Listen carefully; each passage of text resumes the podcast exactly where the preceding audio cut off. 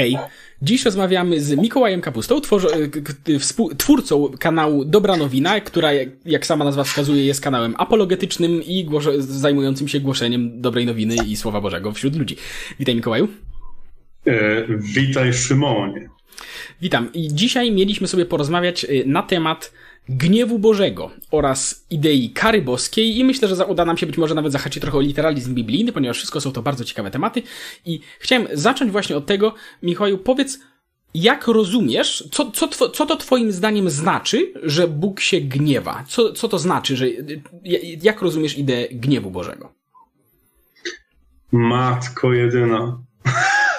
Powinienem to pytanie dostać wcześniej co to znaczy, że Bóg się gniewa. E, wiesz co? Myślę, że Bóg jest miłosierny. W ogóle cześć. Bardzo mi miło, że tu jestem i witam wszystkich. E, Bóg oczywiście jest miłością i jest miłosierny i tak dalej, natomiast wydaje mi się, że nie można jednocześnie e, kochać, miłować i nienawidzić jakby czegoś innego jednocześnie. Więc mówimy sobie o gniewie Bożym, natomiast e, pojawia się też raz w Biblii nawet e, słowo nienawiść, że Bóg nienawidzi złoczyńców. W psalmie 5, w wersecie 6. Tylko raz się pojawia tam to słowo? E, wiesz co, raz pamiętam. Okej, okay, dobra. E, ten jeden raz pamiętam. E, pewnie nie raz. Natomiast to jest takie bardzo bezpośrednie e, stwierdzenie, że Bóg może też nienawidzić, i uważam, że tak jak rodzic może nienawidzić e, człowieka, który wybudował na przykład taras bez barierek e, i jest ten taras niebezpieczeństwem dla jego dziecka, albo jak może rodzic nienawidzić e, kogoś, kto jest pedofilem czy coś, kto, kto chce skrzywdzić jego dziecko. Tak samo Bóg, który siebie nazywa naszym ojcem, nienawidzi grzechu, nienawidzi szatana, i, i gniewa się też e, na tą po prostu rzeczywistość i też na, na ludzi, którzy opierają się jemu też. Chociaż to już jest poza jakby tym gniewem ojcowskim, że tak powiem. Mhm. Bóg też e, porównuje siebie nie tylko do ojca, ale też do oblubieńca kościoła i mąż jest zazdrosny o żonę. I z tej miłości też wypływa E, jakby nienawiść do innych mężczyzn, czy do e, nie, niewierności tej żony. Nie? Okej, okay, w sensie, wiesz co, y, ja mam, będę miał do tego masę pytań i chyba będę musieli, będzie, będziemy musieli po kolei to, bo wydaje mi się, że zahaczyliśmy o masę tematów, y, więc tak, zacznijmy od tego, że a nie jestem pewien, czy to jest dobra analogia z tym y, rodzicem, który nienawidzi osoby, która chciałaby skrzywdzić jego dziecko. Ponieważ z perspektywy Boga, no wszyscy ludzie są jego dziećmi tak samo i do wszystkich on ma taką samą relację, bym powiedział. Y, tak samo, o ile możemy mówić, że Bóg ma w nienawiści, w ogóle przejdziemy do tego, co to znaczy, ponieważ mam wrażenie, że nie, padło, nie padła tu odpowiedź. Przejdziemy do tego zaraz, co to w ogóle znaczy. Raczej wymieniliśmy tutaj sytuacje, że tak się wyrażę, w których rzeczywiście możemy mówić o czymś takim jak gniew Boży, czy tam nienawiść nawet. Y, I się zgubiłem. Y, o ile właśnie to Bóg może się pa pałać tą nienawiścią, czy tym gniewem do, do zjawisk pewnych, do grzechu, do odchodzenia od tej boskiej doskonałości, do której jesteśmy powołani, y, to jednak też powiedziałeś coś takiego, że Bóg nienawidzi szatana. Jesteś pewien? W sensie, czy, czy, czy szatan nie jest też dzieckiem Bożym i tak dalej? Szatan jest dzieckiem Bożym? No, jest jego, y, też ma swoje źródło w nim, prawda? To znaczy, on jest oczywiście, y, swoim, w sensie sprzeniewierzył oczywiście to swoje źródło i, do, i dobrowolnie odszedł od tego źródła, natomiast też pochodzi, tak jak wszystko, ostatecznie od Boga. Jeżeli rozumiemy, przynajmniej jeśli rozumiemy szatana w takim klasycznym ujęciu jako upadłego anioła. O, zaznaczę to, dobra? E, jest napisane, że Bóg nienawidzi złoczyńców. Szatan też jest jakby największym złoczyńcą okay. i, i, ojcem kłamstwa. E, na podstawie pisma e, okay. wnioskuje, że Bóg nienawidzi szatana i wszystkich złoczyńców. Też potem wnioskuje, jak Jezus się odnosi do szatana mówiąc mu tam, e, tam podobno w Grece bardzo tak dosadnie, że ma, że ma się zamknąć. mhm. kiedy coś tam mówi. Też nie zgadzam się, rzeczywiście jest tu między nami różnych trochę więcej, nie zgadzam się, że wszyscy są dziećmi bożymi. Jest wyraźnie napisane w pierwszym liście Jana, że jeśli ktoś trwa w grzechu, mhm. tak jak szatan właśnie to jest dzieckiem diabła, więc y, niestety nie wszyscy są dziećmi bożymi. Okej, okay, to musieliby, e, a propos tego jednego, a propos tej jednej kwestii, to musielibyśmy chyba jeszcze dojść do tego, co to dokładnie znaczy dziecko Boże, ponieważ być może, być może odrobinkę to inaczej rozumiemy, ale do tego myślę, że wrócimy za chwilę, więc w takim razie wróćmy do tego, co mówiliśmy na, na początku. Co to mhm. znaczy, że Bóg nienawidzi złoczyńców, czy że gniewa się na nich w takim razie, twoim zdaniem? E, powiem ci, nie jestem w stanie powiedzieć e, na pewno i, i tutaj wiesz, nie mogę być cytowany jako teolog. Absolutnie. Staram się dojść na podstawie tekstu, co to może znaczyć. Okay. E, jeśli Bóg nienawidzi złoczyńców i mam na to patrzeć w kontekście też Nowego Testamentu, e, to wydaje mi się, że Bóg chce, żeby grzesznik w pewnym sensie przestał istnieć. Co oznacza, że e, Bóg nienawidzi złoczyńców i albo w Starym Testamencie przeprowadza ten swój gniew zabijając złoczyńców, albo w Nowym Testamencie e, Bóg wszystkich złoczyńców, którzy chcą, łączy z Chrystusem na krzyżu i jest napisane w liście do Rzymian, że my jesteśmy współkrzyżowani z Jezusem, jakby razem mm -hmm. z Nim zabici i pogrzebani. Więc y, twierdzę, że ta, tak jak w Starym Testamencie Bóg zabijał wprost złoczyńców, tak w Nowym Testamencie łączy ich z Chrystusem, jeśli chcą, i w ten sposób unicestwia starego człowieka, y, czyli właśnie grzesznika, i w ten sposób możemy E, do nowego życia się narodzić. Więc na tym e, tak rozumiem nienawiść e, jako chęć do tego, żeby dana rzecz czy dana osoba przestała istnieć, choć wiadomo, że, że kara jakby nie mówię tutaj o karze wie, wiecznego piekła. Okej, okay, wiesz co, w sensie, bo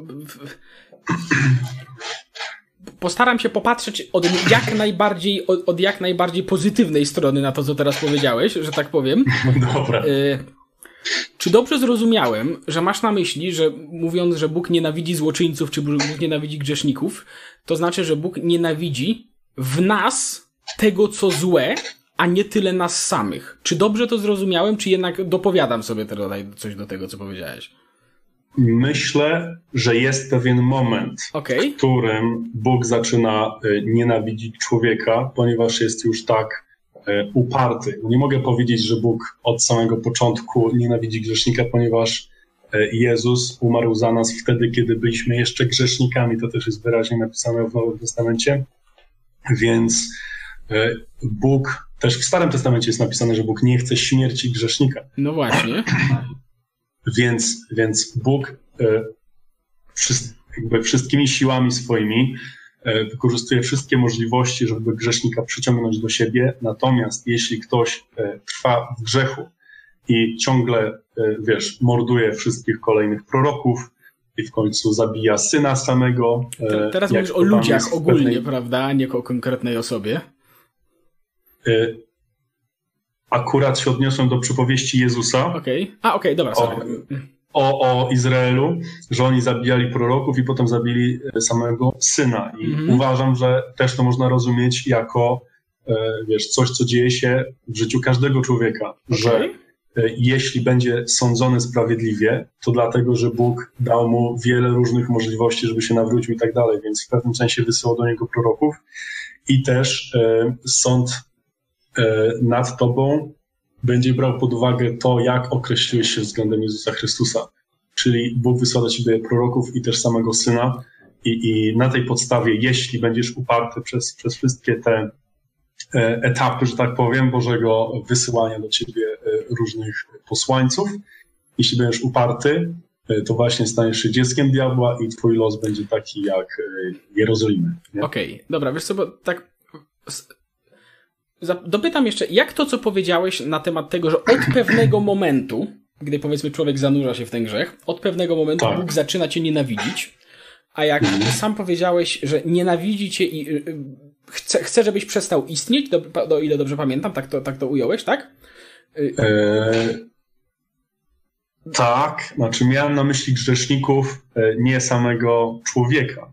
Chociaż właśnie się zastanawiam nad tym, gdzie jest, gdzie jest ten moment. Dobra, ale, ale, ale, jestem ciekaw, jak, jak to łączysz na przykład z perspektywą Jezusa zawartą w przypowieści o dobrym pasterzu, który idzie szukać jednej owcy, która zboczyła ze ścieżki i oddaliła się od stada?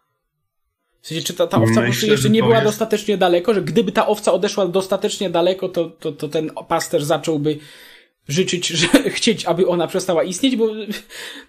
I, i... Myślę, że ten etap y, jest nadal um, właśnie jak Bóg wysłał proroków do mhm. Izraela, mm. tak dobry pasterz wychodzi szukać owcy właśnie. Nie? Okay. Natomiast ta, ta przypowieść o, o pasterzu szukającym owcy jakby nie mówi, nie jest to przypowieść o sądzie albo o, nie wiem, o końcu czasów. E, okay, nie ale, wiem, czy można. Nie hmm? ale widzisz, bo zastanawiam się, zastanawiam się, jak teraz podejść do tego, co powiedziałeś, ponieważ y, wydaje mi się, że malujesz mhm. zupełnie błędną perspektywę tutaj, zupełnie, zupełnie poważnie. Możliwe, bracie, możliwe, mów. Bo chodzi mi o to, że czy ideą stricte chrześcijańską nie jest w dużej mhm. mierze to, że dla człowieka tutaj, na ziemi, nigdy nie jest za późno. I ten Bóg zawsze na niego czeka. I zawsze... Y i zawsze jest otwarty na jego powrót i zawsze życzy mu jak najlepiej i zawsze chce, żeby wrócił do niego, żeby, żeby, żeby, żeby dobrowolnie zboczył z tej ścieżki, którą sam siebie niszczy i otworzył się na to światło, jakim jest Bóg. W sensie, w sensie, że jak z tą perspektywą, która powiedziałbym, że leży, wydaje mi się, że leży u, u samego, jest to jeden z podstawowych elementów nauczania Jezusa. Jak to mhm. się, jak to, jak to godzisz z perspektywą jak sam powiedziałeś, że od pewnego momentu Bóg zaczyna nienawidzić człowieka i chce, żeby on przestał istnieć.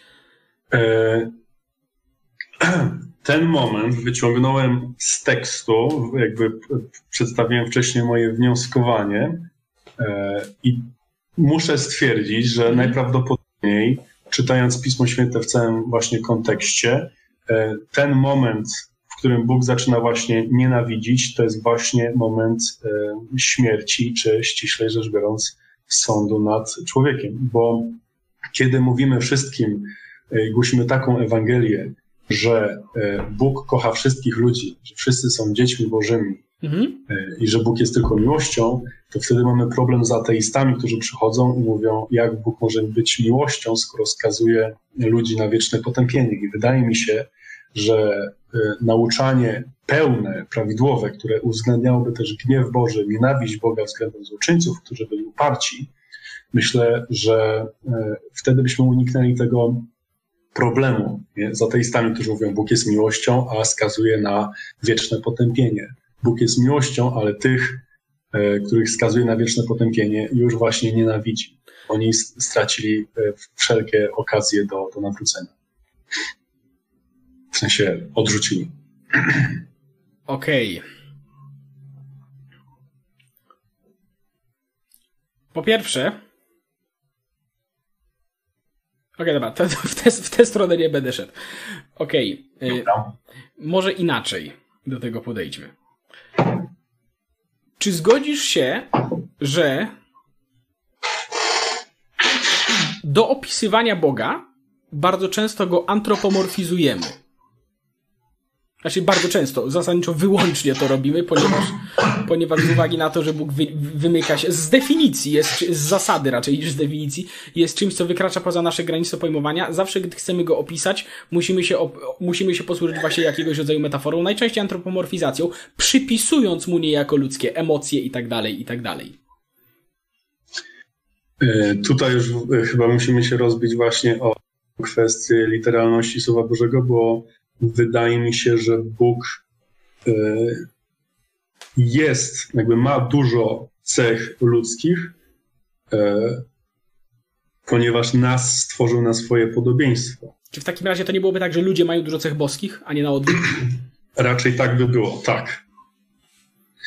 Nie? Natomiast to, że my antropomorfizujemy Boga, to jest, wiesz, to jest takie właśnie retoryka ateisty, nie? Że, że Bóg jest stworzony przez ludzi i ludzie go sobie tak stworzyli, jak go sobie. Nie, nie, nie, nie, nie, nie, nie. Zupełnie, jest zupełnie, że tak powiem, odwrotnie. Antropomorfizacja Boga to jest próba y, za, zawarcia w naszych niedoskonałych ludzkich pojęciach i w ludzkim języku prawdy na temat czegoś, co nas przekracza. W sensie, jeżeli mówi, to znaczy, gdy używamy, gdy mówimy, że Bóg jest jak dobry ojciec, prawda? Mhm. Przecież nie mamy na myśli, że Bóg jest ojcem naszym w taki sam sposób, jak nasz biologiczny ojciec jest naszym ojcem przecież, prawda? Tylko jest to mhm. pewnego rodzaju metafora. Jest to pewnego rodzaju antropomorfizacja stwórcy, tego źródła wszechświata, do, e, mm, do języka, który jest dla nas zrozumiały. W sensie wydaje mi się, że, że, że nie widzę w żaden sposób, jaki, jaki, w jaki to miałoby być ateistyczne podejście do tego tematu. Wręcz powiedziałbym, że jest wręcz przeciwnie.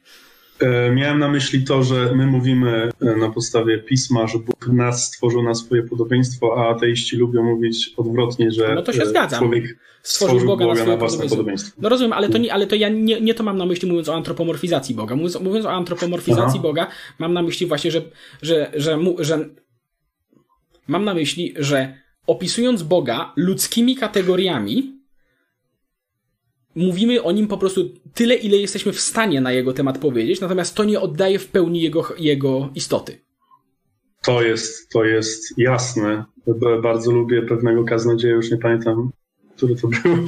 Czy to był Thomas Merton, ktoś, ktoś e, z tych ludzi powiedział, że nie można powiedzieć o Bogu praktycznie nic nie bluźniąc jednocześnie. No tak, w sensie cokolwiek na jego temat... aż tak nie mieści w, w naszych słowach. Cokolwiek na jego temat nie powiemy, to jest niepełne, tak?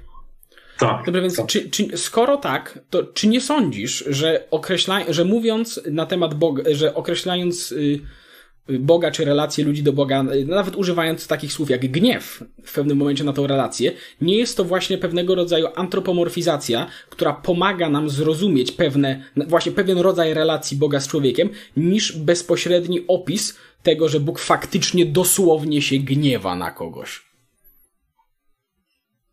Um, wiesz co?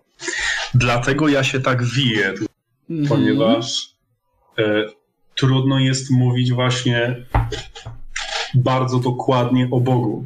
Oczywiście. No Dlatego tak właśnie używam, e, kiedy mnie pytasz, co to znaczy, że Bóg się gniewa, to dlatego właśnie korzystam z tych obrazów, że Bóg jest ojcem, Bóg jest oblubieńcem, -hmm. e, bo jeśli chcę mówić o Bogu, to mam tylko te obrazy. Nie, nie, mam, no. nic, nie mam nic więcej. Natomiast e, no nie wiem.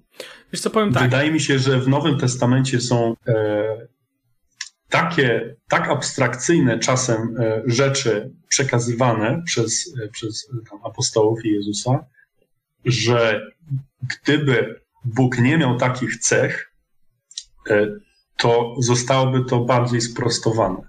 Nie? Znaczy, jakich to, cech to znaczy dokładnie? Chodzi mi o to, że te antropomorfizmy mhm. E, nie wydaje mi się, żeby były tak potrzebne e, tym ludziom, którzy napisali Nowy Testament. Nie? Bo tak patrzymy trochę wstecz. E, no. Czy tak ci się wydaje? Może źle rozumiem. Nie, nie, nie, nie. No ja bym... że, w, że w starożytności ludzie, bo trochę tak było, nie byli w stanie myśleć aż tak abstrakcyjnie, czy nie byli tak oparci na, na, na, na tego Boga, który rzeczywiście, rzeczywiście istnieje, że właśnie, żeby lepiej go sobie wyobrazić, czy lepiej zrozumieć, to musieli używać tego typu nie, obrazów. Ja, czy, ja, ja, nie sądzę, że ludzie w starożytności tak musieli. Ja myślę, że ludzie z definicji tak muszą, bo jesteśmy ograniczeni. W sensie, nadal, w sensie że nadal, okay. nadal możemy to, nawet powinniśmy to robić, w sensie dla lepszego zrozumienia, dla lepszego pokazania, dla lepszego opisania tej relacji z Bogiem. Natomiast coś absolutnie nie twierdzę, że nie, wcześniej to musieli, ale my teraz nie musimy tego robić. Tylko natomiast na, mhm. naciskałbym jednak, że używając tego typu języka, powinno się pamiętać, że on nie oddaje w pełni Mhm. Że to jest pewnego rodzaju uproszczenie, a nie y, dosłowny opis tej relacji i tej rzeczywistości boskiej. Wiesz co, znalazłem i, i taki krótki cytacik na stronie jezuitów polskich i powiedz mi, co mhm. myślisz na jego temat. Gniew Boży jest czymś, co w pewnym sensie wbudowane zostało w samą strukturę stworzenia. Kiedy odrzucamy porządek stworzony przez Boga na rzecz własnego, kiedy naruszamy Boży zamysł i zastępujemy go naszym, sami sprowadzamy na siebie chaos. I bardzo mi się spodobał ten fragment, ponieważ to się zasadniczo wpasowuje w to, co ja myślę na ten, ten temat. Znaczy, można powiedzieć, że gdy oddalamy się od Boga, gdy, a co mam przez to na myśli, gdy oddalamy się od, yy, od tej doskonałości, do której jesteśmy powo powołani, gdy grzeszymy, gdy robimy złe rzeczy, gdy, gdy robimy rzeczy, które wiemy, że są złe, ale i tak je robimy, to naturalnie, myślę, że mogę użyć tego słowa w tym momencie, naturalnie yy, wsadzamy się do wsadzamy, wprowadzamy się, siebie w sytuacje, w których spotka nas coś złego, przez, jako naturalna konsekwencja naszych czynów. I, Więc, aha. i, i w sensie i, i spokojnie można to rozumieć, spokojnie można to rozumieć jako, w sensie spokojnie można opisywać to jako, że, jako spo, że spotkał kogoś gniew Boży, ale mam, ale przez to mamy na myśli, że sam sprowadził na siebie nieszczęście swoim złym postępowaniem. W sensie i, i mhm. nazywanie tego gniewem Bożym jest pewnego rodzaju oczywiście uproszczeniem i to uproszczenie, ponieważ niektórzy ludzie, wiem, że niektórzy ludzie, ludziom się wydaje, że, że to uproszczenie w ogóle nie jest potrzebne, że gdybyśmy to wyjaśnili ludziom w inny sposób, to byłoby to łatwiej przyswajalne. Nie zgadzam się, w sensie tego typu uproszczenia czasem, czasem niestety są potrzebne, natomiast y, no, co, co myślisz na ten temat? Y, więc to właśnie miałem na myśli, mówiąc, że y, można by to i pewnie zaliczam się do ludzi, którzy twierdzą, że dałoby się to inaczej mhm. wytłumaczyć, nie? bo um, nie widzę powodu, dla którego w Biblii, jeśli Bóg, e, jeśli nie ma czegoś takiego jak gniew Boży, tylko jest to duże uproszczenie, to dlaczego tego nie napisano w słowie, nie, że e, jeśli czynisz źle, to ściągasz na siebie przekleństwo. Mam wrażenie, że są takie wersety, Mhm. Typu, ja to nawet sobie tam parę rzeczy wypisałem chyba, nie wiem, czy to może i nie. Natomiast jest taki e, werset w księdze Syracha, zdaje się, że, że jeśli um, będziesz grzeszył przeciwko swemu stwórcy, pojawisz się przed lekarzem. No. Fajny przykład kary no tak. Ale to jest, no, ale to jest no, jeden z tego typu, no, tego typu powiedzmy zjawisk. Znaczy uważasz, że, że no, przepraszam, no, przerwałem ci. W każdym razie właśnie chodzi mi o to, że y, są takie wersety, które zdają się pokazywać i właśnie przedstawiać takie myślenie, że jeśli będziesz grzeszył, to ściągniesz na siebie y, przekleństwo. Nie? Y, I Jezus też, zdaje się, mówi do jednego chorego, że idź i nie grzesz więcej, mm -hmm. aby ci się co gorszego nie przytrafiło. Mm -hmm. Wydaje mi się, że mm, ta rzecz właśnie ściągania na siebie przekleństwa jest w Piśmie Świętym, nie? natomiast została zupełnie zdominowana przez, e, przez właśnie narrację gniewu Bożego nie? U, u proroków e, w całym Słowie Bożym i właśnie nawet w Nowym Testamencie, nawet u świętego Pawła, e, nawet Jezus, e, który ma iść na krzyż, mówi odsuń ode mnie ten kielich do Ojca, a kielich jest mhm. właśnie e, symbolem e, gniewu Bożego. Widać to w, w księgach prorockich i też w Apokalipsie, gdzie jest seria e, kielichów gniewu Bożego, który wylewa się na, na ziemi. Nie? I jeśli by tak było, że człowiek po prostu ściąga na siebie przekleństwo, to myślę, że było po prostu w Biblii e, napisane, a jest zdominowane przez, przez inną narrację. Czyli rozumiem, że e, naturalne konsekwencje złych uczynków, tak? W sensie takie, mm. mówimy cały czas o ziemskich konsekwencjach, tak? Nie mamy teraz na myśli, tak. w sensie, zaznaczam to, że w tym momencie mówimy, że uważam, że naturalne konsekwencje ziemskich uczynków są, odręb, są czymś odrębnym od gniewu Bożego i potencjalnej kary boskiej dodatkowej, tej doczesnej mam na myśli. Czy dobrze rozumiem? E, czy są tym samym? Nie, właśnie, że są czymś odrębnym, twoim zdaniem. Wiesz co? E nie mam odpowiedzi ze słowa na to pytanie. Okej. Okay. okay. Wydaje mi się, że y, gniew Boży y, trochę jakby spadł na naturę. Okay. Bo niektórzy mówią, jest taka narracja protestancka, mnie wydaje mi się, że Adam i Ewa, gdy zgrzeszyli, to całe jakby stworzenie zostało zepsute. Skażone. I, no, znam skażone to. i to wtedy y, lwy się stały drapieżnikami z roślinożerców i tak dalej. Nie, natomiast wydaje się, że jednocześnie Bóg mówi kobiecie, będziesz w bólu, w bólach rodziła dzieci i wydaje się, że to jakby jest kara od niego, nie? I ma to czegoś człowieka nauczyć, więc nie jest to takie proste i oczywiste, chyba że jest, a ja, a ja po prostu o tym nie wiem. Powinienem się douczyć. Okej, okay, wiesz co, to może, może, może inaczej. Mhm. Mm.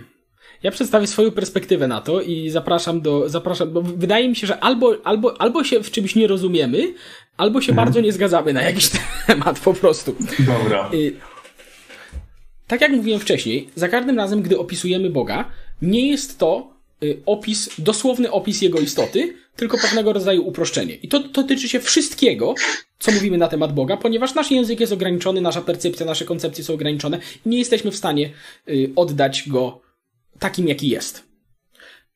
Więc nie wiem dlaczego, gdy mówimy, mhm. że Bóg się gniewa, miałoby to być czymś innym. Miałoby to, miałoby to nie podpadać pod to. To znaczy, nie widzę powodu, dla którego, gdy mówimy, że Bóg się gniewa na coś, to mielibyśmy to rozumieć jakoś inaczej niż pewnego rodzaju uproszczenie, ponieważ to, to tak, z tego powodu, który mówiłem przed sekundą. I nie mam żadnego. I tak, i gdy mówimy, że Bóg gniewa się na coś, co człowiek zrobił, to wydaje mi się to naturalnym, naturalnym, yy, naturalnym opisem na sytuację, w której człowiek odchodzi od ścieżki, do której został powołany. Odchodzi od tego kierunku na Boga, do którego jest powołany i dobrowolnie z tego zbacza i tak dalej i od, oddala się, oddala się od niego coraz bardziej i tak dalej, i tak dalej. W sensie możemy, możemy tę sytuację zobrazować, to odejście od Boga, możemy, możemy zobrazować to jako, y, że ta sytuacja wywołuje w cudzysłowie gniew Boży, gdyż on, y, gdyż zgodne z jego wolą jest to, abyśmy się z nim zjednoczyli, znaczy powrócili do niego, że tak powiem, ostatecznie z naszego upadku. Natomiast nie widzę powodu, żeby rozumieć to jako dosłowny gniew, taki jak u człowieka. Zwłaszcza, że u człowieka gniew, w sensie to, co my rozumiemy jako gniew, to jest przecież emocja tak? To znaczy, to nawet nie jest, w sensie, no, to jest emocja, która ma całkiem sporo do gadania, że tak powiem, z chemią mózgu i tak dalej. I nie, nie widzę żadnego powodu, dla którego mielibyśmy to rzutować dosłownie. A w momencie, kiedy, jeszcze wracając do tego, co mówiłeś na samym początku, gdy mówisz, że, że, że nie możemy uważać, że Bóg jest wyłącznie miłością, miłością, tak, że, że obok tej miłości musimy zrobić miejsce na ten gniew, w sensie, nie wiem, być może źle zrozumiałem coś tam, albo być może, wiesz, to już minęło 20 minut, może ja źle pamiętam coś, co padło w tej rozmowie, ale, ale te, te, te rzeczy jakoś fundamentalnie mi się nie zgadzają z, y, z, z tym, co chrześcijaństwo mówi o Bogu. To znaczy, czy to nie jest raczej tak, że Bóg jest właśnie ostatecznie właśnie, że, że nie mamy lepszego słowa na Boga niż miłość i o w cudzysłowie gniewie możemy mówić, gdy w sensie możemy mówić na metaforyczny opis, na metaforyczny opis relacji, jaka, jaką, jaką my yy, doznaje, doznajemy wobec niego, gdy od tej miłości się oddalamy, w momencie, gdy on chce, abyśmy byli jak najbliżej niego. W sensie, i, i, jak uważasz? E, wiesz co, mogłem się trochę źle wyrazić. Bóg oczywiście jest e, miłością, tylko. No właśnie, bo wiesz, bo na początku... Natomiast jest też taki werset, gdzie chyba nie tylko miłosierny i sprawiedliwy, już nie pamiętam gdzie to jest, natomiast chodzi mi o to, że są tacy głosiciele w kościele dzisiaj, jest taki jeden, na przykład nie wypowiem nazwiska, który ciągle powtarza, że Bóg jest dobry i no. niczego więcej ci nie powie. I uważam, że to jest w pewnym sensie pół y, prawdy, nie? Bóg jest dobry, ale jak nic więcej nie powiesz, to ludzie sobie sami dopowiadają, co to znaczy. Nie? Znaczy, ja wydaje mi się, że to nie jest półprawdy, wydaje mi się, że to jest cała prawda, tylko że ona wymaga y, zrozumienia, bo to znaczy, że Bóg jest dobry, to znaczy i tyle. Bóg jest po prostu dobry, bo dobrem. Bóg jest po prostu dobrym, a dobrem, a to znaczy, że życzy ci jak najlepiej, a to znaczy, że nie chce, byś robił pewne rzeczy, które ciebie lub innych ludzi skrzywdzą. Nie chce, abyś robił pewne rzeczy, które cię niszczą, które oddalają cię od twojej doskonałości i na tym właśnie polega dobro. Miłość do drugiej osoby polega między innymi na tym, że życzysz tej osobie, aby aby była jak najlepsza, aby zrealizowała siebie w jak najlepszym możliwym, y, jak najlepszy możliwy sposób i w sensie nie ma nic niewłaściwego w stwierdzeniu, że w miłości do jakiejś osoby możesz nie chcieć, by ona zachowywała się tak jak teraz na przykład, ponieważ widzisz, że jej obecne zachowanie ją niszczy, albo niszczy innego człowieka. I w sensie należy zrozumieć po prostu, czym jest dobro i czym jest miłość, żeby do tego podejść, ponieważ wiesz co, ja mam wrażenie, może, może przesadzam, być może znowu, nie wiem, coś dopowiadam sobie do tego, ale że, że ten cały, cały ten początek, cała ta pierwsza, ta, cały ten pierwszy segment stanowił, że tak powiem, yy, przypomnienie, że yy, że nie możemy zapominać, że w tej relacji do Boga mamy bardzo duży potencjał do zrobienia samemu sobie krzywdy i, drugi, i drugiej osobie i że Bóg tego nie chce. Natomiast w momencie, kiedy to jest wypowiadane w taki sposób, jak, yy, jak że Bóg, Bóg ma w nienawiści człowieka od pewnego momentu i że chce, żeby on przestał istnieć, to po pierwsze, a, wydaje mi się to całkowicie sprzeczne z tym, co wiemy na temat chrześcijaństwa, wypowiedziane to w taki sposób, a po drugie, yy, nie jestem w stanie wyobrazić sobie, jak mogłoby to y, skutecznie zwrócić uwagę na to, co chciałeś zwrócić uwagę. Mam wrażenie, że prędzej zniechęci ludzi, którzy mają jakiś problem ewentualnie na tym polu i którzy, nie wiem, widzą tylko tą, w sensie nie widzą tej, nie widzą, że, sto, że nie widzą, że wraz z miłością idą pewne wymagania na przykład, prawda? I tak dalej, i tak dalej. To znaczy, nie, serio, da, strasznie, da, dalej strasznie ciężko mi jest wpasować ten element, o który powiedziałeś, że Bóg od pewnego momentu nienawidzi człowieka i chce, żeby on przestał istnieć. Strasznie ciężko mi to wpasować gdziekolwiek zasadniczo. Y, doszliśmy do tego, że chodzi mi o moment y, śmierci człowieka i, i a przynajmniej sądu nad nim. Okej, okay, a no, do, no dobra, czyli, ale okej, okay, widzisz, czyli, bo to padło jakoś strasznie późno. Wiesz, bo ja myślę, że jak będą ludzie oglądać tą rozmowę, to całkiem sporo ludzi wyłączy ją, zanim Możliwe, doj, dojdą tak. do tego momentu. Czyli mówisz o sytuacji, yy, w sensie, że to jest moment, yy, to jest moment ostate, tego, ostate, tego ostatecznego odrzucenia, gdy, o, widzisz, może inaczej. Y, bo też powiedziałeś coś o, o potępieniu, prawda? O, że skoro Bóg jest całkowicie miłością, y, to dlaczego y, potępia ludzi w piekle, czy coś takiego, tak? Czy w sensie, czy skazuje tak. ludzi na piekło? Okej. Okay. Czy nie uważasz, że lepszą perspektywą na to, bliższą prawdy, która da się pogodzić, bo w ogóle nie podoba, przepraszam, ja wiem, że krytykuję być może tutaj, ale nie podoba mi się ta, nie podoba mi się punkt, z którego wyszedłeś wcześniej, że a, że skoro ateiści nam to coś tu zarzucają, to musimy teraz tak dokonać tu jakiejś zmiany, żeby, żeby ich tam ugłaskać, czy żeby, żeby odpowiedzieć na te ich pytania, żeby oni się nie mogli do czego doczepić. Y, wydaje, może inaczej, powiedz mi, czy, czy nie uważasz, że lepszą, lepszym przedstawieniem idei piekła, tak, i y, potępienia, powiedzmy, byłoby nakreślenie w tego w ten sposób, że człowiek oddala się, od, grzesząc oddala się od Boga, oddala się od tej boskiej doskonałości, od miłości, dobrowolnie się od, od niej oddala. No i katolicka teza jest taka, że jeżeli on się dostatecznie od niego oddali, to nie będzie potrafił wrócić. Że nie będzie potrafił przyjść do niego z powrotem. To nie tak, że Bóg go nie chce już, czy że ma nadzieję, że tam przepadnie, że go nienawidzi, coś tak dalej, tylko że gdy człowiek oddali się dostatecznie, do, dostatecznie daleko od tego, że do, yy, nastąpi ta całkowita, właśnie, że nastąpi całkowita jego rozłączność z tą doskonałością i że nie będzie potrafił wrócić. Czy nie uważasz, że to jest lepsza perspektywa na to, niż używanie takich słów jak to, że, nie wiem, Bóg kogoś nienawidzi i chce, żeby przestał istnieć? E, a co myślisz na przykład o słowach Jezusa, mówi, że dla tych ludzi, którzy gorszą tych moich braci najmniejszych, mm. to lepiej by było dla nich, żeby uwiązać im kamień u szyi i, i wrzucić do, do wody.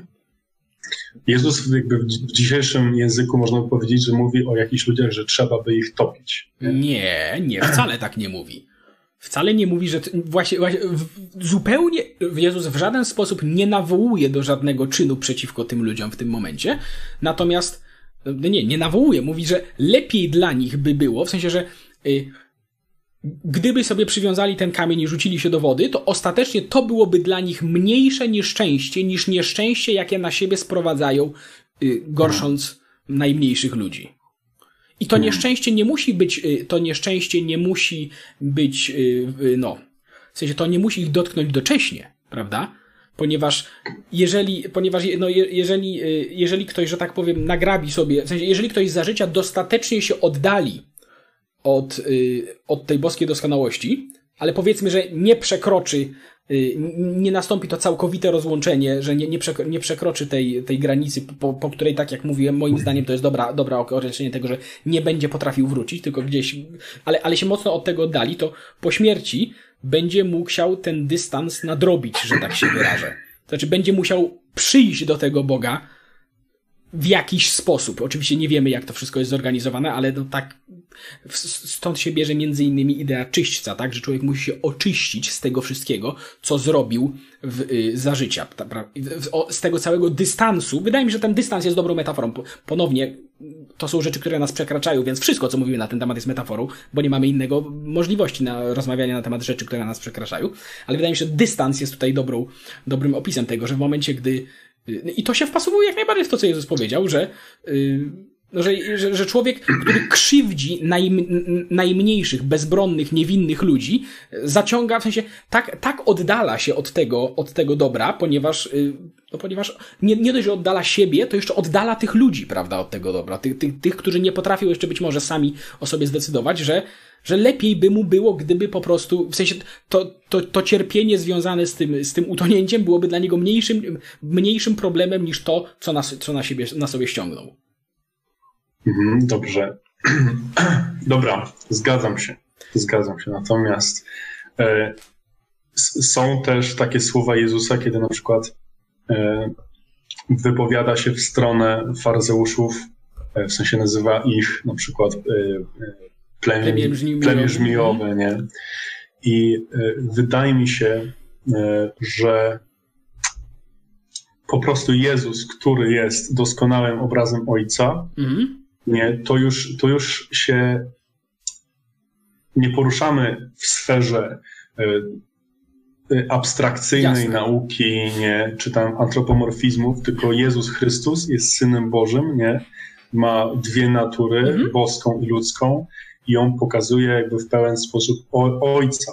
I on widać, że, że ma ten gniew w sobie, tak. który, który jest emocją ludzką, ale wydaje mi się, że, że e, poza tą emocją ludzką jest też gniew e, Boży, który Jezus jakby e, w sobie łączy, a też wierzę, że mówiąc już tak w kontekście jakby duchowości się o tym mówił, że E, ważne jest, żeby człowiek wszystko, co czyni, żeby nie czynił jakby z własnej e, cielesności, z własnej duszy, tylko z własnego ducha. Nie? Mhm. Kiedy Jezus pokazuje różnicę pomiędzy Martą a Marią, że Marta się krzątała w kuchni i wiesz, dużo robiła, ale źle, bo to robiła sama z siebie. E, I, i, i Mhm. Co, w sensie, gdy, gdy mówi, jasne, gdy mówimy o gniewie Jezusa, gdy, w momencie sytuacji, o sytuacji, gdy Jezus się na kogoś gniewał, to nie ma żadnego problemu, bo Jezus był też człowiekiem, tak? W sensie Jezus miał tę ludzką emocję, ponieważ miał mózg i wszystko tam na, na swoim miejscu, więc nie, nie, nie, nie widzę tu żadnej sprzeczności ponieważ y, Jezus był również w pełni człowiekiem, tak? Właśnie o ty, miał to, tę podwójną naturę, znaczy był zarówno w pełni Bogiem, jak i w pełni człowiekiem, więc nie widzę żadnego problemu w zauważania, jest właśnie to jest taki, to też jest takie coś, co ludzie bardzo często nie rozumieją, bo sobie bardzo, to jest taki popularny, nie wiem, w popkulturze mam wrażenie, się zrobił taki motyw takiego Jezusa, który zawsze wszystkich lubi, zawsze jest radosny i wszystko jest super. Nie, no to w sensie poczytajcie sobie tą Ewangelię, ten, ten koleś się gniewa na ludzi czasem oczywiście, prawda? Z dobrych powodów. I natomiast y, nie, nie widzę tu żadnej sprzeczności, ponieważ tak jak mhm. ponownie mówimy o człowieku w tym momencie również. Jednak w Ewangelii Jana jest, y, Jezus wiele razy powtarza, że on nic nie mówi od siebie, tylko mówi to, co kazał mu powiedzieć ojciec i też mhm. nic nie czyni sam z siebie, tylko patrzy na ojca, widzi, że on czyni i wtedy on czyni to samo. Dlatego mówiłem o tej Marcie i Marii i, i o duchowości nieczynienia jakby niczego z samego siebie, bo wydaje mi się, że Jezus właśnie jest doskonałym przykładem na to, y, przykładem człowieka, wzorem, jak nie czynić nic z samego siebie, tylko być ciągle jakby y, ko korytem dla, dla Boga, nie? Tak jak... Spoko, okej. Okay. No, no, rozumiem, rozumiem, ale to w żaden sposób nie, nie widzę powodu, aby uznawać, że to go w jakiś sposób odcinało od tych ludzkich emocji, czy coś takiego. To znaczy nie, nie, nie, nie, nie, nie sądzę, aby, aby tak należało to, to... Rozumiem, to znaczy Jezus był sposobem, w jaki ten nie, nie wiem, czy to, to, co teraz powiem, jest poprawne, ale że Jezus był, w Jezusie w pełni zamanifestował się Bóg, tak? Natomiast to nie znaczy, to nie ujmuje jego człowieczeństwu. Ponownie. Więc, yy, więc ponownie wydaje mi się, że zwracanie uwagi na sytuację, gdy Jezus się faktycznie gniewał, nie, nie musi w żaden sposób świadczyć, że to nie musi w żaden sposób dosłownie świadczyć y, o naturze y, o istocie Boga. Tak samo jak powiemy, że Jezus jadł, tak? No to, to nie znaczy przecież nic o istocie Stwórcy Wszechświata, tak? W sensie, no fakt, że Jezus posiadający ciało również jadł i inne rzeczy robił. Więc w sensie, no, nie, nie, nie widzę tutaj tego przełożenia po prostu w porządku, jakby rzeczywiście nie da się tego z tego tekstu e, mm, bezpośrednio wyciągnąć, natomiast e, dla mnie, jak patrzę na, na całość Słowa Bożego, gdzie jest najpierw napisane, że człowiek jest stworzony na Boży obraz i mm. podobieństwo, i potem jak widzę, e, na przykład znowu się odniosę do innych słów Jezusa, gdzie on powiedział, spojrzał na Jerozolimę i powiedział, że tyle razy cię chciałem wziąć pod skrzydła jak, jak tam kokosz czy ptak mhm. swoje mm. pisklęta, a nie chciałaś, nie? I, I ja widzę w Jezusie takie e, Boże emocje czy uczucia, które tak. wziął razem ze sobą, nie? I, I on, e, myślę, że Bóg nie jest od tego e, wolny. Znaczy, nie, ja, ja, stworzył... Mhm. Ja, jasne, uważam, że to, co Jezus w tym momencie mówi, tak, że tyle razy chciał wziąć tą Jerozolimę pod swoje skrzydła, wydaje mhm. mi się, że to jest dobry obraz relacji Boga do narodu wybranego, ale niedosłowny. No w sensie, nawet, bo tutaj mamy, mamy te podwój, podwójne filtry, ponieważ po pierwsze, Bóg przemawia ludzkim ciałem, tak? A dodatkowo ten człowiek mówi jeszcze w, do, no, w oczywisty sposób w metaforze, bo Jezus sam skrzydeł też oczywiście przecież nie miał, prawda? Więc, y, w sensie, nie widzę, właśnie, ja nie, nie mam żadnego problemu z używaniem tego typu języka mm. metaforycznego, ponieważ on jest, on pozwala wyrazić bardzo głębokie prawdy i ponownie, gdy mówimy na temat rzeczy, które, które nas przekraczają, nie możemy używać, nie da się używać Y, innego słownictwa niż niedosłownego, bo te rzeczy nas przekraczają. I dlatego nie mam absolutnie żadnego problemu właśnie z, z używaniem nawet takich słów jak gniew Boży i tak dalej, czy że Bóg ma grzech w nienawiści, czy coś takiego, tylko cały czas y, naciskałbym, żeby należy pamiętać, że to nie jest dosłowny opis yy, istoty boskiej. Znaczy istoty mhm. mam na myśli, w sensie, no, w sensie dosłowny y, charakteru, nazwijmy to w ten sposób, boskiego. I po prostu wydaje mi się, że należy to, należy to podkreślić. Wiesz co, myślę, że też nie ma sensu, żebyśmy kręcili cały czas wokół tego tematu, więc... Okej, okay, tylko chciałbym jeszcze jeden, y, tylko jeden werset wspomniał znowu, y, że święty Paweł mówi chyba, chyba święty Paweł, żeby nie zasmucać Ducha Świętego. Mhm, no, no, no. I, I rozumiem o co ci chodzi, że można tego języka i pewnie według ciebie też święty Paweł był, był świadomy, że tak naprawdę... Że tak naprawdę Duch Święty, święty tak naprawdę nie, nie jest tak naprawdę emocji. smutny, też tak myślę, tak? Tak, okej. Okay. Mi się wydaje, że, że jest i po prostu, że, że Słowo Boże e, powinniśmy rozumieć bardziej dosłownie, ponieważ jeśli nie rozumiemy go e, dosłownie jakby w tej kwestii, no to ośmielę się powiedzieć, że Słowo Boże nie do końca prawdę w takim razie. W sensie, po, po, po, tak, powtórz, bo przerwało na sekundkę, wiesz? Mhm. Jeśli, e, jeśli nie będziemy brać e, aż tak dosłownie Słowa Bożego w tej kwestii, to Słowo Boże, ośmielę się powiedzieć, e, nie mówi prawdy w takim razie. Skoro narracja o gniewie Bożym, o, o, o smutku Bożym, e, o jakiejś radości nieba, grzesznika i tak dalej. Jeśli to wszystko e, jest aż takim uproszczeniem, że rozmawiając zupełnie poważnie o Bogu, powinniśmy używać takiego słownictwa już, nie, to ja uważam, nie... że to jest nazywanie jakby Słowa Bożego e, nie, ja, ja nic nie... Kłamcą i nie powinniśmy tego... Nie, nie, nie, nie. Ja absolutnie nie twierdzę, że nie... Nie no, powiedziałem przed sekundą, że nie mam nic przeciwko używaniu takiego słownictwa. Absolutnie nie twierdzę, że nie powinniśmy używać tego słownictwa, coś takiego. Mhm. Absolutnie. I mhm. nie mam nic przeciwko do stwierdzenia na przykład, że... Y, Duch Święty się, że za, Duch Święty się zasmuca, tak? W sensie nie mam nic, nie mam nic y, przeciwko stwierdzeniu na przykład, że to jest najlepsze określenie tego zjawiska, jakie mamy, ale nie zmienia to faktu, że nie jest to opis dosłowny. No dobra, no ale właśnie chodzi mi o to, że, że doprecyzowania, że to tak naprawdę tak nie jest. I ja uważam, że y, takie traktowanie słowa jakby już przekracza dla mnie y, granice. Okej. Okay.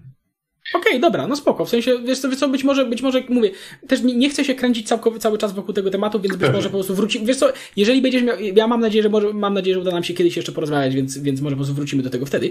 Natomiast, y, wiesz co, zastanawiam się, które, który z dwóch tematów chcę, chcę poruszyć teraz, y, bo mamy, wiesz co, dobra, niech będzie w ten sposób. Czy wszystko, co jest napisane w Biblii wydarzyło się naprawdę? Ech nie, nie jestem w stanie stwierdzić.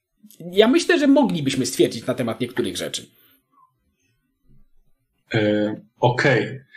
I tu też uważam, że jest w pewnym momencie gdzieś granica. Mhm. E, nie, no bo musimy gdzieś postawić granicę pośrodku. Nie możemy ani wszystkiego rozumieć alegorycznie, ani wszystkiego nie możemy rozumieć e, dosłownie, więc gdzieś musimy postawić granicę. Nie? Uważam, że to jest świetna uwaga i chciałbym rozwinąć teraz to, troszeczkę to, mm. ponieważ jak ja coś tam gadam o Biblii i tak dalej, to bardzo ludzie wpadają w taką, wpadają w taką, yy, w taki tryb, że, mm. bo mówisz na przykład, nie wiem, opowieść o stworzeniu świata jest metaforą. Czyli Biblia jest metaforą? Nie. Jeżeli mówię, że opowieść o stworzeniu świata jest metaforą, to mam na myśli, że opowieść o stworzeniu świata jest metaforą. W sensie, wiesz, ludzie mają okay. bardzo dużą tendencję do traktowania całości Biblii jako jednej rzeczy, że albo wszystko jest dokładnie tak, albo wszystko jest dokładnie nie tak. I to jest bardzo częste. To skąd mamy wiedzieć, co się wydarzyło, a co nie? No to po to się uczymy tej księgi od 2000 lat. To jest, to jest najlepiej przebadana księga w historii świata. No właśnie po to. W sensie Biblia to jest ile? 70 parę ksiąg, o ile dobrze pamiętam, mhm. Y, napisanych przez 40 różnych ludzi na przestrzeni około 1000 lat.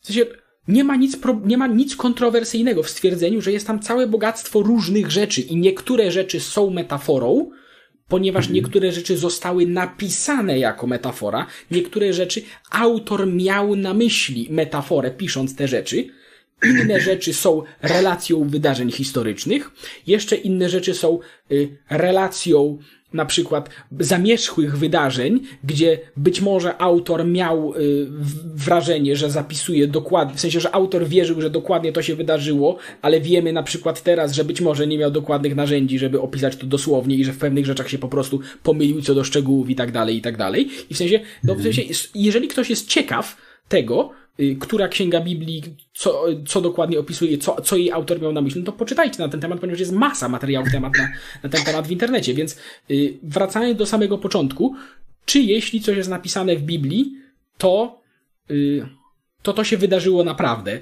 I y, powiedziałeś, że, że nie, nie możemy tego stwierdzić, a raz jeszcze powiem, że wydaje mi się, że są takie sytuacje, w których okej, okay, stworzenie świata, tak? Mhm. Zakładam, że nie traktujesz go dosłownie. Y, też nie, nie jestem w stanie stwierdzić, brać. Nie ale, wiem. ale dlaczego? Dlaczego nie jesteś w stanie stwierdzić? Ponieważ już ci mówię, i na czym polega problem ludzi, którzy ciebie słuchają i którym okay. mówisz, że wiadomo, że to jest metafora. Zaraz przy stworzeniu świata pojawia się Adam i Ewa i, i mamy od razu problem, y, jak zapewne wiesz, y, grzechu pierworodnego, mm -hmm. który jest tak ważne dla, dla teologii, że, że po prostu nie wiemy, co zrobić. E, już tam nie mam tego w małym palcu, natomiast jeśli się nie mylę, Kościół naucza, że możemy tam zrezygnować może z jakiejś z tego jednego małżeństwa historycznie, ale nie możemy zrezygnować z niego teologicznie. Więc w pewnym sensie Kościół chyba uznaje, że wszyscy ludzie pochodzą od Adama i Ewy. Nie wiem, czy to jest e, według nauki dzisiejszej, czy, czy, czy tej ewolucjonistycznej, czy to jest możliwe. Nie? E, I, I chodzi o to, że jeśli mówisz, że sześć dni stworzenia to jest oczywista metafora, no to powiedz wtedy, czy Adam i Ewa, którzy są właściwie nawet częścią tego e, stworzenia, nie następują zaraz po, są częścią, czy oni też są, a jeśli, a jeśli oni też są metaforą, no to pytam cię o kolejnych i o kolejnych okay. i o kolejnych. Wiem, że dobra. uważasz też z, tam ten film akurat, no dobra. No. Nie, sko, sko, skontynuuj, jasne. Bo też widziałem twój film tam przynajmniej fragment o, o, o potopie mhm. i też go nazwałeś mitem. Nie wiem, czy chyba nie sądzisz, że, że się tam naprawdę wydarzył. No znaczy, no w sensie już... nie, so, nie, sądzę, że woda zalała całą ziemię dosłownie i wydaje mi się, że nie ma powodu, by uważać, aby coś takiego miało faktycznie miejsce. Okej, okay, no chodzi mi o to, że tu musimy iść wtedy dalej i się zastanawiać, czy następne też się nie zdarzyły, czy następne też się nie zdarzyły, bo chodzi o to, że, że potem masz ateistów, znowu do nich wrócę, no. którzy mówią, Jezus przecież nie chodził po wodzie, tylko było to, to było takie złudzenie optyczne i już nagle nie masz cudów, potem się okazuje, że nie masz zmartwychwstania, potem się okazuje, że, że szatan y, też nie jest osobą, tylko... Okej, okay. chociaż... zacznę od tak... końca. Zacznę mhm. od końca. To, co powiedziałeś na samym końcu, to jest to, co ja mówiłem na samym początku. Y, w sensie nie, nie, nie popadamy w ten problem, chyba, że ktoś ma taki w sensie jednowymiarowy patrzenie na tę sprawę i cała Biblia jest tym samym. Księga Rodzaju to jest zupełnie inna książka niż Ewangelie. Napisana przez kogo innego, kiedy indziej, dla kogo innego w zupełnie innym celu. Nie, to, że stwierdzenie, okay. w sensie to są dwie Natomiast różne rzeczy. w Nowym Testamencie, no. E, wiesz, e, traktują Księgę Rodzaju jak prawdziwą. E, to, święty, co robił święty Adam Paweł, i Ewa. Święty mhm. Paweł określa, opowieść, określa Adama i Ewę mianem opowieści. Mhm. Nie pamiętam w którym liście ale używa tam słowa, z którego wcale nie, nie wynika wcale jednoznacznie, że oni traktowali y, w sensie wydarzenia z tego na hiperdosłownie. I wiesz co? I teraz wrócę do, do, do, do samego początku, co mam na e, myśli. Y, no dobra, tylko dlaczego w Ewangelii Łukasza znaczy, nie, nie, nie. W sensie... Postać z opowieści w swoim rodowodzie, wiesz, to nie jest takie proste. Nie, nie, w sensie, wiesz co, y, obejrzyj, ob, wszyscy obejrzyjcie, tak, wszyscy obejrzyjcie mój film na temat Y, Adama i grzechu pierworodnego i nie pamiętam w tym momencie, jak to się nazywa, ale jest odcinek o Adamie i grzechu pierworodnym, gdzie to wszystko, co teraz powiem, wyjaśniam bardzo, bardziej szczegółowo. Jeżeli chodzi o stworzenie świata, wiemy, że autor Księgi Rodzaju nie traktował tego na całkowicie dosłownie, ponieważ zawarł w pierwszych rozdziałach Księgi Rodzaju dwa y, równoległe, sprzeczne ze sobą opisy stworzenia człowieka.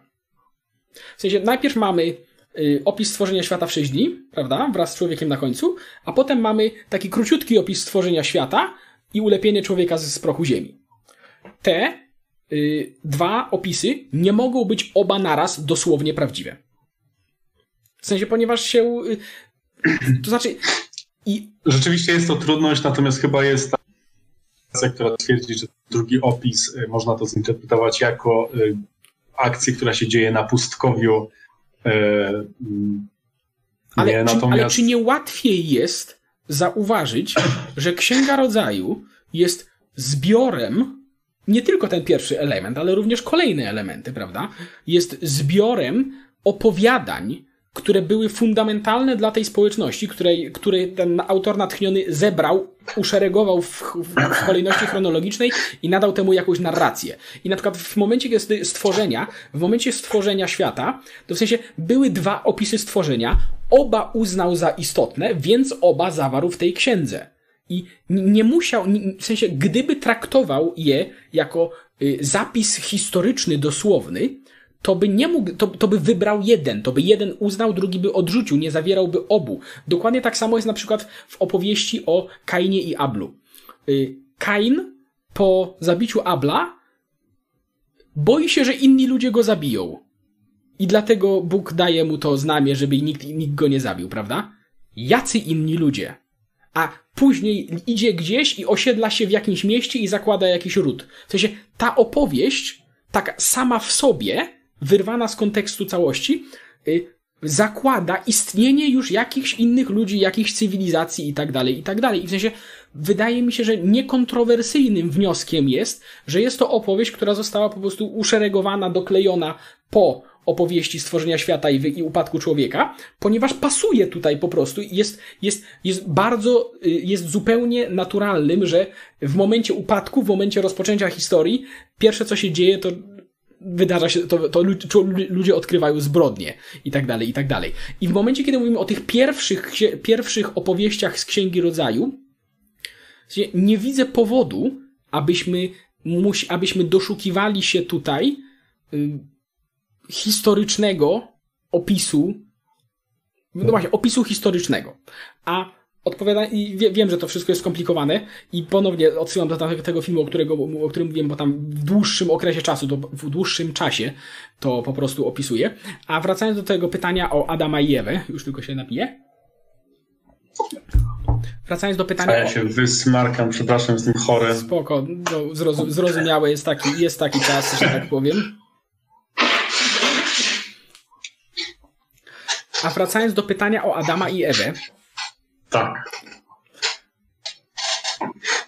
Dopóki nie odkryliśmy ewolucji, to mhm. zupełnie rozsądnym było zakładać, że ludzie pochodzą od pierwszych rodziców. Nie było lepszego po prostu pomysłu. Więc nie ma coś, więc nie ma co się dziwić, że tego typu wizja no, była traktowana przez ludzi, y, właśnie ponieważ yy, w sensie, nawet ojcowie kościoła z pierwszych wieków nie traktowali opisu stworzenia świata dosłownie. Święty Augustyn wprost pisze, że kolejne organizmy mogły się pojawiać dopiero gdy pojawiały się odpowiednie dla nich środowiska.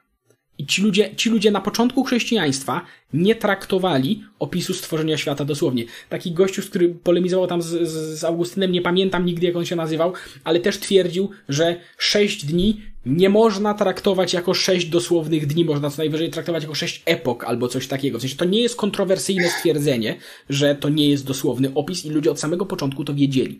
Natomiast y, wracając jeszcze raz do Adama i Ewy. Y, czy to się wydarzyło, tak? Czy to się wydarzyło w sposób dosłowny i tak dalej. I chyba powiedziałeś, że możemy, yy, że Kościół uznaje, że możemy zrezygnować z tego, że pochodzimy od nich historycznie, ale że, ale że nie możemy zrezygnować z tego, że pochodzimy od nich teologicznie. Dobrze, do, dobrze, dobrze to y, pamiętam, tak jak powiedziałeś? Tak mi się wydaje, coś, okay. coś w tym stylu. Nie słyszałem tego, ale to bardzo dobrze to pasuje do tego, co zaraz powiem. Hmm. Histo- według kiedy się zaczyna historia człowieczeństwa? w ogóle historia w Biblii zaczyna się od upadku. Upadek jest początkiem historii człowieka. Mhm. To znaczy, że wszystko, co się dzieje w ogrodzie, niejako, znaczy z perspektywy narracji przed upadkiem, dzieje się poza historią. I to nie jest, ponownie, to nie jest jakaś szczególnie nowa interpretacja tego, tylko od zawsze początek człowieczeństwa, początek historii to jest upadek. Historia liczy się od upadku człowieka. Więc jeżeli coś jest poza tą, y, poza tą narracją, to jest po prostu poza historią.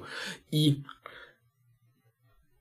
w jaki sposób pochodzimy od Adama, jeśli fizycznie nie istnieli pierwsi rodzice? W sensie dwu, dwie fizyczne osoby, które dały ponieważ wiesz co, może odkryjemy jeszcze coś nowego, być może zrewidujemy na to swoje poglądy, ale wydaje mi się, że na chwilę obecną bezpiecznie jest powiedzieć, że jesteśmy prawie pewni, że nie pochodzimy od dwóch indywiduów, które się znały, że tak powiem, i, i, i żyły obok siebie, ponieważ jest koncepcja tej mito, mitochondria, mitochondrialnej Ewy i tego Adama, którego nie pamiętam jak, tam, jak on jest tam opisywany, ale oni podobno nie żyli obok siebie, prawda, i tak dalej. I oni i tak żyli mhm. w, w społecznościach, prawda, w sensie to nie byli jedyni ludzie ani nic takiego.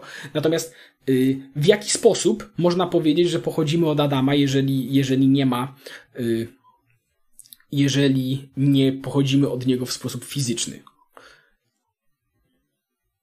Adam zgrzeszył przed Bogiem, stawiając siebie, w ogóle pierwsi ludzie ogólnie, tak? Zgrzeszyli przed Bogiem, stawiając siebie na pierwszym miejscu ponad Bogiem.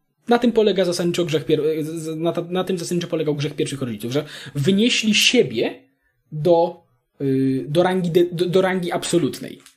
I mhm. zrobili to, ponownie mówię w kontekście narracyjnym, zrobili to jako reprezentanci nas wszystkich i my po tym wszystkim niejako dziedziczymy. I można zapytać, ale, ale jak to? Dlaczego, dlaczego mielibyśmy uznać, że ta osoba to zrobiła, chociaż w sensie, dlaczego ja nie miałem wyboru, prawda? Dlaczego, jak niby można uznać, że, że, że ja dziedziczę po tej osobie, że ona coś zrobiła, nawet jeśli powiedzmy ona nie istniała, a dlaczego nie jestem, dla, dlaczego, dlaczego nie jestem rozliczany z tego osobiście? No i w sensie sęk w tym, że każdy z nas robi to codziennie. Każdy z nas codziennie powtarza grzech pierwszych rodziców, bo zasadniczo źródłem wszelkiego grzechu jest stawianie siebie jako ostatecznego wyznacznika tego, co jest właściwe, a co nie. I to nie jest tak, w sensie, w jaki sposób wszyscy zgrzeszyliśmy w Adamie. W taki sposób, że na jego miejscu każdy z nas zachowałby się tak samo. A skąd to wiemy? Stąd, że każdy z nas codziennie zachowuje się tak samo. I, i tyle. I wydaje mi się ponownie, że, że nie ma obowiązku, że nie musimy się szczególnie, że nie musimy się trzymać y, historycznej rzeczywistości opowieści o pierwszych rodzicach, żeby uznać ją za prawdziwą, w takim sensie, jak opisałem to przed sekundą. I ponownie, przed odkryciem ewolucji idea, że pochodzimy wszyscy od pierwszych rodziców była zupełnie domyślna. Tak jak dzisiaj nadal wszyscy uważają, że pochodzimy od pierwszego rodzica, to znaczy od tej pierwszej formy życia, prawda, która gdzieś tam się pojawiła i wszyscy jesteśmy jej potomkami. Czy to jest prawda? Tak naprawdę to się okaże dopiero, tak? Ponieważ no, w sensie to wszystko jest badane i tak dalej. Natomiast nie ma nic dziwnego i nie, nie widzę niczego niewłaściwego w patrzeniu na te fundamentalne dla nas opowieści z rozbudowaną perspektywą wraz z rozbudowywaniem naszej wiedzy o świecie. Mhm. A ja nie uważam tego za takie e, istotne. Czego, w sensie, czego, czego nie uważasz za takie istotne? E, tego, czy to się wydarzyło, czy nie. E, tak jak mówisz, rzeczywiście to, co ta historia stara się przekazać, jest najważniejsze. Okej, okay, ale, ale ja uważam, że mhm. ważnym jest, żeby tego typu. Mm, żeby tego typu perspektywy na te opowieści gdzieś tam były dostępne. I ponownie, ja nie oczekuję, że wszyscy będą tym zainteresowani. I ja mhm. zgadzam się, że najważniejsze z tej opowieści jest to, że wszyscy mamy udział w grzechu. I to wynika z naszej natury. Nie potrafimy od tego uciec, po prostu, a przynajmniej nie sami, tak? I ta opowieść bardzo dobrze to obrazuje. Dlatego jest ona fundamentalnym, fundamentalnym tekstem naszej kultury. Natomiast ważnym jest, aby te perspektywy, tego typu perspektywy, którą ja teraz powiedziałem, były gdzieś tam dostępne, ponieważ jeśli ktoś yy, słyszy, jeżeli ktoś zna tylko dosłowną interpretację tego, to znaczy, jeżeli ktoś, nie wiem, jeżeli w kościele się uczy, że to się wszystko wydarzyło dokładnie tak, jak było, przykładowo. Nie mówię, że tak jest, ale, ale znamy takie przypadki, tak? Księży, którzy twierdzą, że to naprawdę fizycznie było, wbrew, że tak się wyrażę, katolickiej, formalnej interpretacji tego. Y, jeżeli ktoś zna tylko taką, y, tylko taką perspektywę na to, to potem przychodzą ci ateiści, których się tak obawiasz, i oni mu pokazują, że hej, mamy dowody, które, naukowe, które twierdzą, że jest inaczej. I w tym mhm. momencie mamy do wyboru dwie rzeczy. Albo odrzucamy, bo tak, jeżeli ktoś nie zna żadnej innej perspektywy na to, jeżeli ktoś zna wyłącznie literalistyczną perspektywę na to, to ma dwie opcje. Albo odrzuca tą opowieść, albo odrzuca naukę. I żadna z tych opcji nie jest dobra. I mamy w tym momencie na przykład bardzo pięknie pokazane skutki tego wszystkiego w Stanach Zjednoczonych, gdzie mamy protestanckich literalistów biblijnych, sola scriptura i tak dalej, i oni muszą wierzyć, że to jest dosłowne, ponieważ, y, no bo, no bo taką, tak mają w doktrynie, tak? Jeżeli przychodzą ludzie i mówią, nauka twierdzi inaczej, no to ich odpowiedzią jest oczywiście, nauka się myli. Nauka jest, nie wiem, przedsięwzięciem ateistycznym, prawda? Jeżeli jeszcze, wiesz, przyjeżdżają do tego ludzie, którzy wprost twierdzą, że na przykład ewolucja jest przedsięwzięciem ateistycznym, ponieważ są tacy ludzie niestety, chociaż to jest kompletna bzdura, y, to po prostu dochodzimy do absolutnych, do absolutnych patologii, gdzie po prostu ścierają się perspektywy, które nie muszą się ścierać w ogóle. I dlatego moim zdaniem jest ważne, żeby o tym pamiętać po prostu i żeby nie... W sensie, ja, ja rozumiem, że ważniejsze, to, to co powiedziałeś, że najważniejsze w tej opowieści mhm. jest to, co ona nam mówi. Zgadzam się, ale warto tak jak mówię, warto, aby te inne perspektywy były, na to, były, były po prostu dostępne, że, aby ludzie wiedzieli, że jest w, w tradycji katolickiej jest coś znacznie głębszego i bogatszego niż literalne do, do rozumienia tego tekstu. E, wydaje mi się, przynajmniej do tej pory mi się tak wydawało, że to raczej to metaforyczne rozumienie e, tej historii dominuje w kościele katolickim. No tak, tak, tak, tak, tak, tak, tak. Ale ja... To dlaczego tak postulujesz, żeby, żeby były dostępne... Bo jednocześnie, wiem, bo jednocześnie znam mhm. ludzi, którzy się nigdy nie zetknęli z niczym innym. To znaczy, w sensie, y, w sensie tak, no, tak, ja się mówię, ja teraz mówię z własnego doświadczenia, ale mhm. znam ludzi, którzy y, po prostu uczyli się że no, nie wiem, Adam i Ewa zgrzeszyli przeciw Bogu i tak dalej, i że to jest prawda. Ja, ja też bym powiedział, że to jest prawda.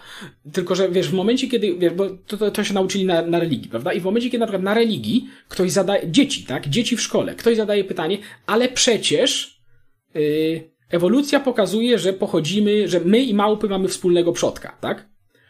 To na przykład ksiądz nie potrafi na to odpowiedzieć, albo zagłusza to dziecko, że nie wolno zadawać takich pytań. I to jest patologia, bo po pierwsze ksiądz powinien wiedzieć, co odpowiedzieć na to, ponieważ są mm. odpowiedzi w kościele katolickim na to, w sensie, w sensie odpo- to nawet nie, że odpowiedzi, no w sensie, tak jak, tak jak opowiadałem to przed sekundą, a, a, a jeszcze wiesz, a, a takie y, odrzucanie ludzi od zgłębiania tego tematu i od, y, od, od inwestygowania tego, od dociekliwości, od, od, od y, próbowania podważać żeby odkrywać jak największą prawdę, jest jedną z rzeczy, która odrzuca ludzi od religii we współczesnej Polsce i to nie jest nic dobrego. Mhm. Zgadzam się. Świetnie. I wiesz co, zaraz zobaczę ile tu siedzimy. Dobra. Wie, więc ja myślę, że generalnie możemy na tym zakończyć. Jeżeli y, chciałbyś coś Dobra. dodać na koniec, to jeszcze zapraszam. E, czy coś mam, co? Przepraszam, bo cię straciłem. Jeżeli, możemy na tym, na tym zakończyć i jeżeli ewentualnie chcesz coś dodać jeszcze na koniec, to zapraszam. Znowu cię straciłem w tym momencie. Znowu przerwało, tak? Przepraszam. Mówię, że. Tak. Dobra, to raz jeszcze mówię, że będziemy kończyć tak. na, na tym i że jeżeli chciałbyś coś jeszcze dodać do tego ewentualnie na sam koniec, to zapraszam. Jeśli coś mogę dodać, tak? Tak, tak, tak, tak. Jeżeli coś chciałbyś dodać jeszcze, tak, tak, tak. Jeśli coś chciałbym, e, wiesz co? E, chciałem tylko powiedzieć, bo tylko powiedziałeś o tych e, kreacjonistach, e, jakby byli e, fanatykami. Nie wiem, czy w 100% czy tak uważasz. Natomiast powiedziałeś, że oni muszą mówić, że nauka się myli. Prawda jest taka, że dużo kreacjonistów, trochę się tam naczytałem, oglądałem, widać, że oni starają się dowieść, że to ich podejście jest naukowe i, i są bardzo ciekawe debaty kreacjonistów i ewolucjonistów i oni się przerzucają, kreacjoniści nie rzucają, e, wiesz, jakimiś takimi fanatycznymi argumentami, że, że tak jest napisane i, i tak muszę wierzyć, tylko rzeczywiście starają się dociec, jak to jest e, w nauce i tylko tyle chciałem dodać. Znaczy, wydaje mi się, że te debaty nie są ciekawe. Przepraszam, ale wydaje mi się, że te debaty nie, nie są... ciekawe. Znaczy, nie, nie okay, mnie bardzo. Być może są, okej, okay, sorry, wiesz co, y, być może są ciekawe, natomiast absolutnie Dobra. nie uważam, aby kreacjoniści, a przynajmniej jeszcze nie widziałem, o, wiesz co, może inaczej. Mhm. Kreacjoniści amerykańscy też potrafią zwracać uwagę na istotne problemy, na przykład w teorii ewolucji, ponieważ to nie jest tak, że teoria mhm. ewolucji nie ma żadnych problemów, bo, no bo nie ma takich teorii, które nie miałyby żadnych problemów.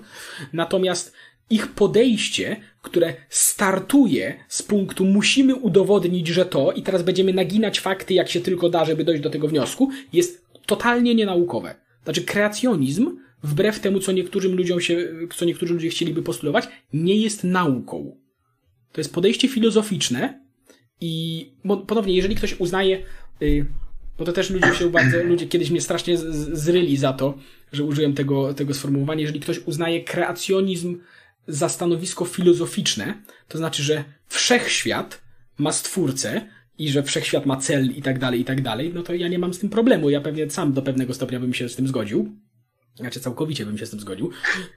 Natomiast y, jeżeli ktoś uznaje, że y, inteligentny projekt, o, inteligentny projekt, tak jak jest on rozumiany przez amerykańskich protestantów, nie jest teorią naukową. W żaden sposób i należy o tym po prostu pamiętać.